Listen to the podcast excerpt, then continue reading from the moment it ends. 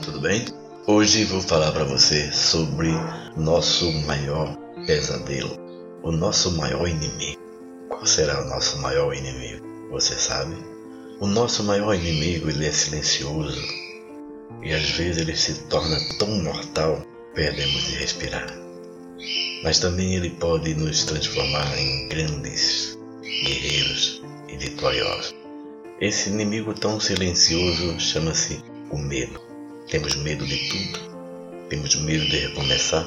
E hoje eu quero falar para você sobre esse medo que te impede de recomeçar, seja na vida amorosa ou profissional. Quando a gente perde o medo e começa a seguir o nosso caminho, não vai ficar mais fácil, mas com certeza vai estar mais consciente daquilo que realmente quer, seja no amor ou na profissão. Todos nós temos esse medo de enfrentar as coisas da vida, aquilo que vem à nossa frente. Quem sai de um casamento sempre tem medo de recomeçar a vida. Quem sai de um emprego tem sempre o medo de recomeçar tudo de novo.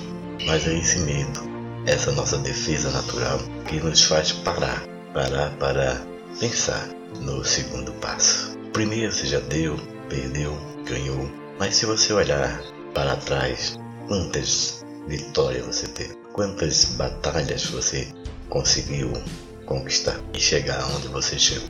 É esse medo, essa nossa defesa natural que nos faz refletir a cada passo que nós daremos adiante. Não tenha medo de recomeçar a vida. Não tenha medo que se você fracassou no seu casamento, seu casamento foi por água abaixo. Às vezes temos que passar por experiências para nos amadurecer, mas não podemos esquecer que o nosso Pai está sempre presente e sempre nos apoiando, sempre nos dizendo: recomece, recomece, você consegue. Não tenha medo de se perder no caminho, porque o caminho ainda não chegou ao fim.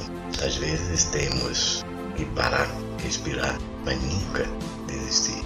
Vamos alcançar grandes voos, porque somos feitos para voar, como águias. E você é uma águia, porque Deus te preparou para esses longos voos, mesmo que às vezes sejam voos solitários. Mas quando a águia quer pegar sua caça, ela consegue ver de longe, muito longe, e ela se prepara para ir em busca do seu objetivo. Vamos também em busca do nosso. Você nasceu para vencer.